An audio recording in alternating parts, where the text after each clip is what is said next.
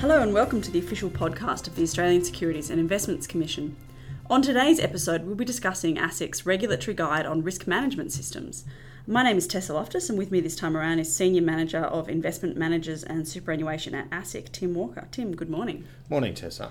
So, we're talking about risk management and specifically ASIC's fairly new regulatory guide 259 on risk management systems for responsible entities. Can you tell me a little about it? What is the intention of this guide? It's a requirement of uh, the licence for responsible entities to have adequate risk management systems in place. Um, RG259 uh, intends to establish a benchmark, a basic benchmark for the industry where previously there's been little industry guidance. Um, RG259 sets out what ASIC's expectations are for responsible entities to comply with this important obligation. We think it will lift uh, standards and mitigate against the possibilities of failure and investor losses. In turn, this will help to strengthen the funds management industry and improve investor confidence. So we think it should be a win win for investors and industry. The risk management guide was introduced about nine months ago, is that right? Yeah, that's right, Tessa, about nine months. And since then, we've been running a number of presentations to industry, and the feedback has been pretty positive. And what kind of feedback have you had? Compliance managers and risk managers are finding it useful to help guide their discussions with their boards about what they need to do to have an effective risk management system in place. We've also had feedback that's very helpful in clarifying what ASIC's expectations are. Basically, we view the guide as good business practice that will help responsible entities be more resilient and adaptable. The guide itself is based on extensive consultation we've had with industry over a number of years, so we think com- compliance with the guide will be quite easy for most responsible entities. Looking at what is covered in the guide, it recommends that responsible entities have clearly explained roles and responsibilities, but it doesn't uh, require responsible entities to have a designated risk management function, which is what APRA guidance calls for. Uh, why the difference, and who do you expect to be responsible for overseeing risk management in a responsible entity? Well, it really depends on the nature, size, and complexity of the business involved. When developing the guide, we took a principle based approach. We wanted to avoid being too prescriptive and we also need to accommodate many REs of different sizes and complexity. Some REs do have dedicated risk officers, others have appointed a director to oversee the risk management functions. Others have asked an existing committee, such as a risk or compliance committee, to have oversight.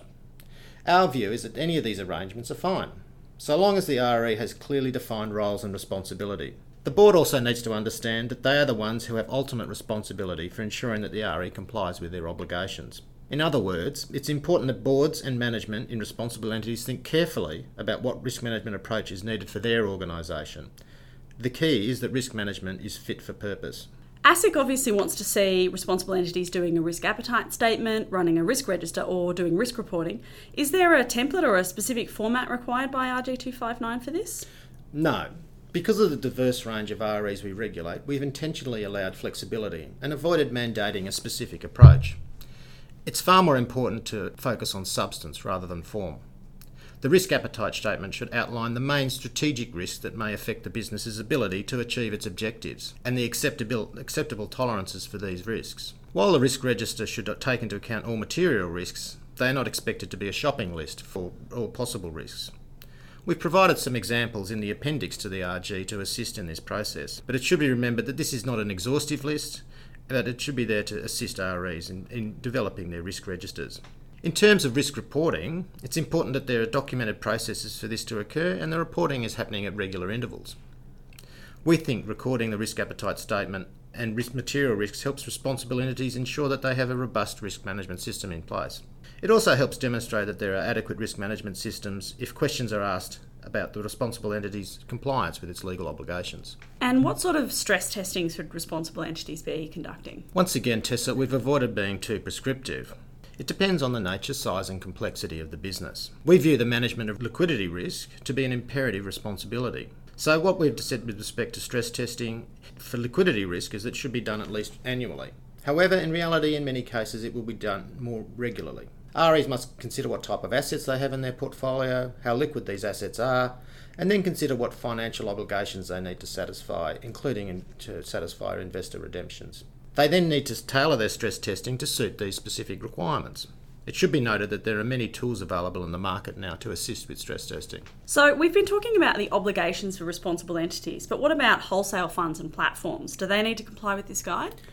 Well, the guide is specifically directed for responsible entities, but we think it might be helpful for wholesale managers as well, as well as those who operate investor directed portfolio services or platform services.